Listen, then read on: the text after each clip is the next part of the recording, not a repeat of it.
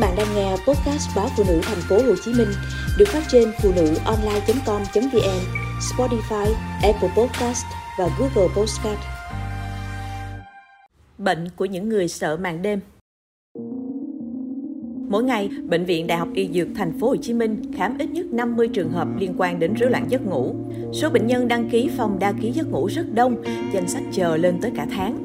Họ rất sợ mỗi khi đêm xuống, sợ cả chiếc giường của chính mình ban ngày còn có nhiều hoạt động nhưng khi đêm xuống nằm im đó xung quanh thinh lặng chỉ còn một mình và họ rơi vào suy nghĩ lung tung rồi bế tắc thạc sĩ bác sĩ hoàng đình hữu hạnh phụ trách đơn vị rối loạn giấc ngủ bệnh viện đại học y dược thành phố hồ chí minh kể về nỗi lòng của những bệnh nhân của mình bệnh nhân rối loạn giấc ngủ nghiêm trọng nhất đang được bác sĩ Hạnh điều trị tên Văn Hiền, 56 tuổi, ngụ quận 10 thành phố Hồ Chí Minh.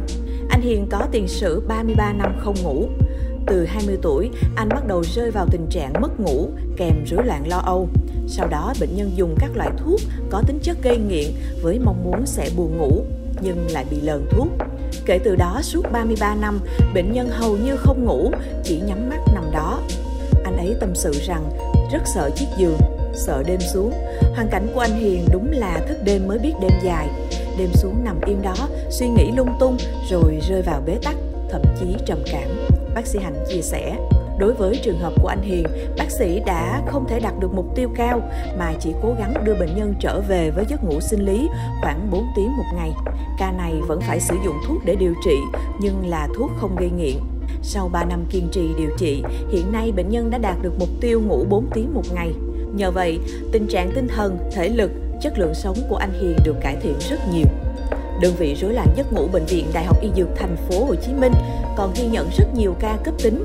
Đa số bệnh nhân bắt đầu bị mất ngủ, khó ngủ trong vòng 3 tháng trở lại. Bà Thanh 54 tuổi, bán hàng ăn, ngủ ở quận Bình Tân, thành phố Hồ Chí Minh, đến khám vì khoảng một tháng nay bỗng dưng bà rất khó ngủ. Khi ngủ bà hay bị tỉnh giấc vào nửa đêm và không thể quay trở lại giấc ngủ. Tình trạng này khiến ban ngày bà mệt mỏi, không còn hoạt bát và thiếu tỉnh táo, thường xuyên nhầm lẫn dẫn tới sai sót khi chuẩn bị đơn hàng cho khách. Bị khách hàng phàn nàn, thậm chí mất mối, khiến công việc làm ăn đứng trước nguy cơ đổ bể.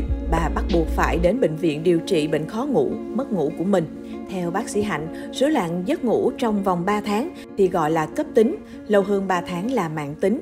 Rối loạn giấc ngủ được chia làm 3 dạng. Thứ nhất là rối loạn nguyên phát, bệnh nhân bị từ trẻ và tình trạng tiến triển nặng dần. Ngủ do rối loạn nguyên phát khó điều trị nhất. Loại thứ hai là mất ngủ cấp vì lo lắng, căng thẳng nhất thời về gia đình hoặc công việc vân vân. Sau đó thì người bệnh sử dụng các thuốc gây nghiện khiến bị lờn với tất cả các loại thuốc. Kể từ đó, dù dùng thuốc hay không thì bệnh nhân cũng không thể ngủ. Dạng thứ ba là do tâm thần kinh, lo lắng hoặc tưới máu não kém. Đây là mất ngủ thứ phát, điều trị hiệu quả nếu bệnh gốc được cải thiện. Vậy làm gì để có thể cải thiện tình trạng khó ngủ? Để biết mình có bị rối loạn giấc ngủ hoặc ít ngủ hay không, phải căn cứ theo từng độ tuổi. Cụ thể như trẻ sơ sinh thì thường ngủ từ 18 đến 20 tiếng mỗi ngày. Trẻ 1 tuổi thì ngủ từ 14 đến 16 tiếng mỗi ngày. Người trưởng thành thì ngủ từ 8 đến 10 tiếng mỗi ngày. Người cao tuổi thì ngủ khoảng 6 tiếng mỗi ngày. Chất lượng giấc ngủ cũng rất quan trọng. Cấu trúc giấc ngủ chia làm 4 giai đoạn, trong đó giai đoạn 3 ngủ sâu giúp hồi phục thể chất và trí não. Trong khi ngủ thì trí não thải ra chất độc thần kinh, biến trí nhớ ngắn hạn thành dài hạn. Nhịp tim được đưa về mức chuyển hóa cơ bản. Nếu ta không ngủ hoặc mất ngủ, đồng nghĩa với lại trí não, các bộ phận trong cơ thể không được nghỉ ngơi, vẫn phải luôn hoạt động. Bởi thế sáng ra, những bệnh nhân bị rối loạn giấc ngủ thường uể oải và không có năng lượng, kéo theo rất nhiều hệ lụy về sức khỏe, ảnh hưởng nghiêm trọng đến chất lượng sống. Để cải thiện tình trạng mất ngủ, khó ngủ, mỗi người cần biết thu xếp giấc ngủ. Cụ thể, trước khi ngủ nên ngâm chân, uống sữa ấm, điều chỉnh ánh sáng, âm thanh và không gian phòng ngủ cho thật yên tĩnh và phù hợp. Những người có tiền sử khó ngủ thì không nên sử dụng chất kích thích, rượu bia, cà phê, vân vân hay xem phim có nội dung bạo lực kích động. Nên ăn nhiều rau có màu xanh vì rau xanh có chứa loại hormone tốt cho giấc ngủ có những bài tập nhẹ nhàng hỗ trợ giấc ngủ mà bác sĩ sẽ hướng dẫn tùy từng trường hợp cụ thể. Bệnh viện Đại học Y Dược Thành phố Hồ Chí Minh hiện có phòng đa ký giấc ngủ. Nhân tới khám rối loạn giấc ngủ sẽ trả lời các câu hỏi để tầm soát các vấn đề về giấc ngủ. Tùy vào số điểm đạt được, bệnh nhân sẽ được chỉ định đến phòng đa ký giấc ngủ để ngủ một đêm. Trong khi người bệnh ngủ, các thiết bị hiện đại sẽ theo dõi điện tim, não, cơ, mắt, oxy tưới máu não để giúp các bác sĩ đưa ra chẩn đoán xác định nguyên nhân gây rối loạn giấc ngủ của họ.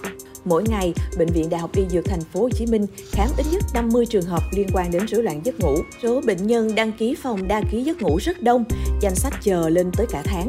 Điều đó cho thấy tình trạng rối loạn giấc ngủ đang xảy ra với rất nhiều người, gây ra nhiều xáo trộn nghiêm trọng.